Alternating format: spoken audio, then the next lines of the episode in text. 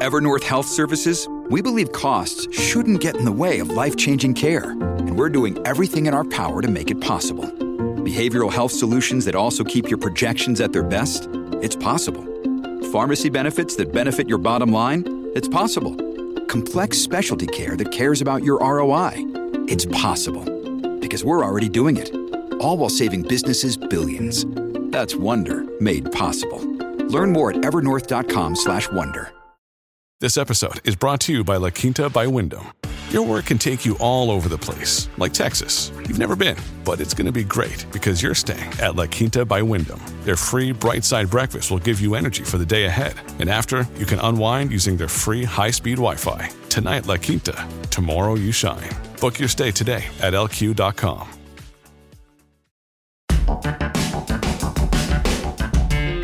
A group of patients have launched a charter challenge to help them get access to what they say is life saving treatment psilocybin mushrooms.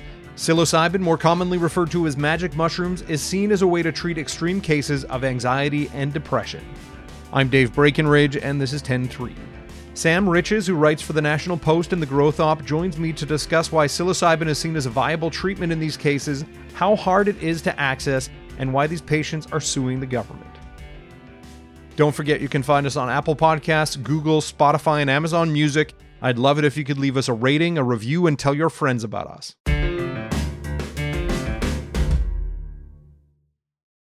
So, Sam, for people who may not be familiar with psilocybin, what is it and what exactly does it do? So, psilocybin is more commonly referred to as, as magic mushrooms. It's a tryptamine that's found in certain species of fungi. And we have a large body of evidence that shows there are some therapeutic applications for this natural substance, particularly those that are around mental health conditions like treatment resistant depression, anxiety. There have been many trials and, and studies where psilocybin actually helps people get out of these loops of thinking. You know, uh, usually we have the same sort of thoughts every day. These recurrent thoughts can sometimes be detrimental, they can be negative and substances like psilocybin, MDMA, in some cases, when they're administered around a safety protocol, a therapeutic application, they can help the consumer get out of those daily cycles and look at their problems, look at their issues, their their viewpoints change slightly, and it gives them a chance to sort of get out of those patterns and see things from a slightly different perspective when administered in a container of safety. So typically it's been associated with other illicit drugs. You mentioned MDMA. Also, you know, I think people may compare it to LSD. When did researchers see psilocybin as a potential medical treatment? Well, it's a substance that's been studied as early as the 1950s, but in, in 2017, the US Federal Drug Administration gave MDMA a breakthrough therapy designation for the treatment of post traumatic stress disorder. A year later, they gave that same designation to psilocybin for the treatment of treatment resistant depression. And then back in 2020, I believe, the FDA approved a new antidepressant for the first time in decades, uh, which is a nasal spray that mimics the effects of ketamine. So there's been this resurgence of clinical trials and studying these psychedelics for their therapeutic applications. We're talking about substances that are still technically illegal now. So, how do people go about accessing it as a treatment? I assume that there's a protocol in place it's not something that someone can approach their doctor or their psychiatrist about and say, "Hey, I think I I want to try psilocybin to deal with my depression." So, what's the process currently for accessing it? Well, actually, they can try that route. It's no guarantee that their doctor will be willing to help them pursue that therapy option. But currently, there there are three legal pathways in Canada to access psilocybin and psilocybin assisted psychotherapy. One of those is through Canada's Special Access Program, which would mean someone that was thinking about taking the substance would work with their doctor to fill in the necessary paperwork and apply to the government to essentially be granted access to this substance through the SAP. Another option is to obtain a personal exemption from the Minister of Health under subsection 51 of the Controlled Drugs and Substances Act. And then the last way to get it is to enroll in a clinical trial. So none of these three options are especially timely, especially if you're talking about someone that is has a terminal diagnosis or you know has has a prognosis that has an undetermined amount of time left. So that's part of what's fueled this charter challenge. I mean, previously you mentioned eh, like very severe cases of depression that might be resistant to other medication. What would the application be in someone with a terminal diagnosis? How would that substance help them potentially? So, for some people with terminal diagnosis, what they're finding is that with that terminal diagnosis, often there is um, some anxiety that comes with that, you know, distress about the end of your life and being caught, as we mentioned earlier, in these thought loops and being able to escape that anxiety and sort of forget about that problem and come to terms really with death is um, a takeaway that we're hearing more and more from people that have been granted access to psilocybin for psilocybin assisted psychotherapy. And so that brings us to Thomas Hartle, who broke new ground in this area. He was the first Canadian to legally consume psilocybin for medical purposes. What's his story? So Thomas Hartle, he's a father of two in Saskatchewan. He was a IT or is an IT professional of, of nearly 30 years, and he was one of the first people to go through TheraPsil, which is this uh, BC-based nonprofit that has been helping Canadians obtain Section 56 exemptions. So Thomas received a uh, terminal diagnosis in 2016, stage four colon cancer. At that point, I believe he was uh, about 48 He'd never tried cannabis, he'd never tried psilocybin, anything like that. Shortly after his diagnosis, he became a medical cannabis consumer. He found that that was very helpful for him in terms of limiting his anxiety, helping him rest a little, uh, helping him eat, helping him sleep. And so he wanted to pursue psilocybin after having some success with medical cannabis. So he approached TheraPsil in June 2020.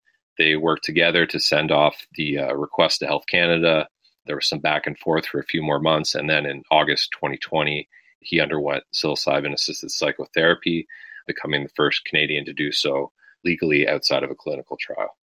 And how has he said that has changed things for him? Well, the most immediate thing he spoke of after his first session was that he experienced a significant decrease in anxiety he mentioned that he had had anxiety for so long, for so many years, he had sort of forgotten what it feels like to not to have it. And he said just that sensation alone in the first week following his initial therapy session was beyond words. He said to to to experience, you know, to have no anxiety, a lack of anxiety, you know, and he mentioned the, you know, I had no idea how long this benefit will last, but for the moment, it's really amazing and really good were his words.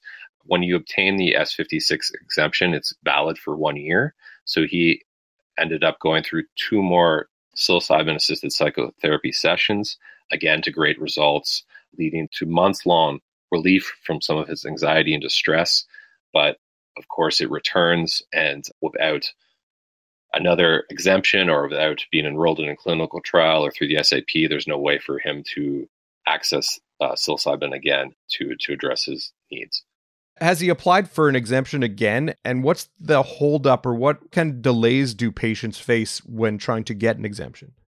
He applied for a second exemption in October of last year. It's my understanding that he has not heard back on that application.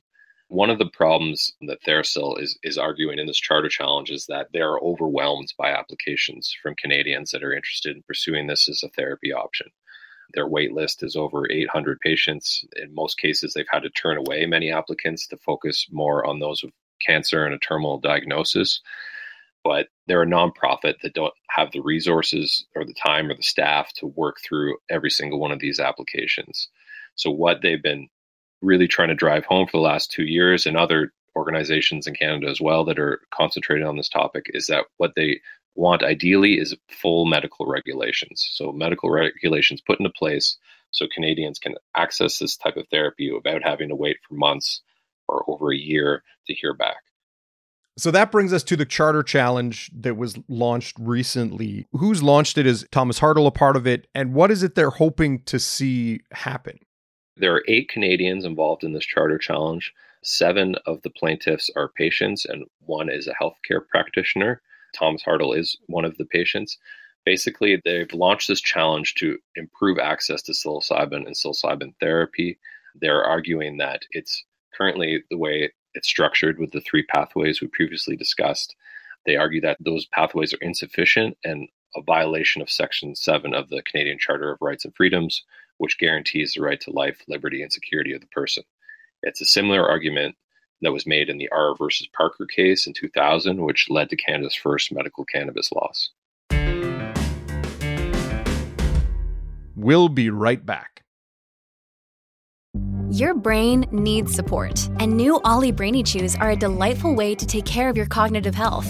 Made with scientifically backed ingredients like Thai ginger, L-theanine, and caffeine, Brainy Chews support healthy brain function and help you find your focus, stay chill, or get energized. Be kind to your mind and get these nootropic chews at ollie.com. That's O L L Y.com. These statements have not been evaluated by the Food and Drug Administration. This product is not intended to diagnose, treat, cure, or prevent any disease.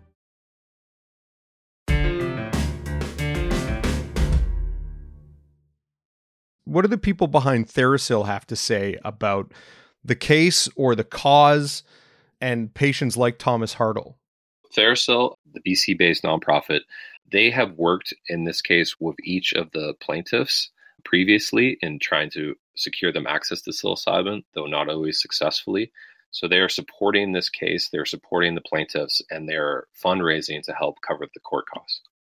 Ultimately, I'm curious, and maybe TheraPsil hasn't addressed this, or maybe the patients haven't addressed it. Like, if their charter challenge isn't successful, like, is there a, a hope that maybe pressure on the federal government might lead to legislative changes? If they can't do it through the courts, they might do it through political means? Yeah, I mean, at the end of the day, what they want to see is medical regulations put in place. And from my conversations with them, they didn't want things to reach this point. They sort of feel backed into a corner, and this was their only way forward right now. So last year, they actually sent off a 165 page document to Health Canada, which was in support of implementing proper medical regulations. That's an undertaking that TheraPsil estimates would have cost the agency hundreds of thousands of dollars to complete on its own. They previously issued three court challenges regarding individual patients and access to psilocybin that were all settled in favor of the patient before they reached court. And ideally, I think that's what they would like to see happen here as well is that they can reach an agreement they can come to terms with some medical regulations to move forward and not have to actually go to court. I mean, you mentioned the case that allowed for the first medical use of cannabis in Canada in 2000. We went 17 years from that case to cannabis being legalized in Canada. Is there hope that potentially, and maybe not for sale in stores on the corner in neighborhoods across the country, but is there hope that through this case, through public discussion around the issue that that you could see psilocybin legalized as a medical treatment without having to go through all these steps or with you know without having to take the government to court? Ideally that's the hope is that this challenge could result in proper medical regulations and then we have a medical system where patients can access psilocybin and psilocybin assisted therapy through their doctors, through approved doctors, without having to to yes go through these other pathways or wait months or in some cases over a year to get a response. Just looking at it from the flip side of things, are there groups concerned that allowing too much access to this could lead to a system where it's being prescribed without caution, without care, that this is a pretty strong substance. We don't want it in the hands of too many people? There could be, there might be. When you're talking about, you know, drug reform, this is there's always people on both sides of the coin, but there's a very strong clinical body of evidence that psilocybin in some cases has a, a, very effective therapeutic application and there's also years of anecdotal evidence that traditional mental health treatments are not working for everyone and whether that's major depressive disorder or whether that's anxiety or addiction issues what psilocybin does is offers an alternative to people that have tried traditional pharmaceutical pathways and haven't found success. Now, this lawsuit against the federal government, this charter challenge has just been launched. We're talking about patients, especially in the case of Thomas Hartle, who we don't know how much time someone like him has left. What's the hope in terms of how long this challenge could take? Well, Spencer Hawkswell, the CEO of TheraPsil, told me that ideally they would like to see some resolution here within the next month or two. How realistic that is, I'm not sure. Obviously, Health Canada has a lot on the go right now, and there are a lot of issues that are sort of taking over the space on their plate. So we'll see what happens in the next couple weeks, but this is definitely something they're not looking to drag out for years or you know years on end. They're they're hoping that they can have a resolution, ideally outside of the courtroom, I believe, within the next month. Well, it's a fascinating topic, Sam, and it's I'm one I know that we'll be following, just as you will. Thanks for your time. Thank you. 10-3 is produced by Sean Knox. Theme music by Bryce Hall. Thanks to my guest Sam Riches. More from him at nationalpost.com. I'm Dave Breckenridge. Thanks for listening.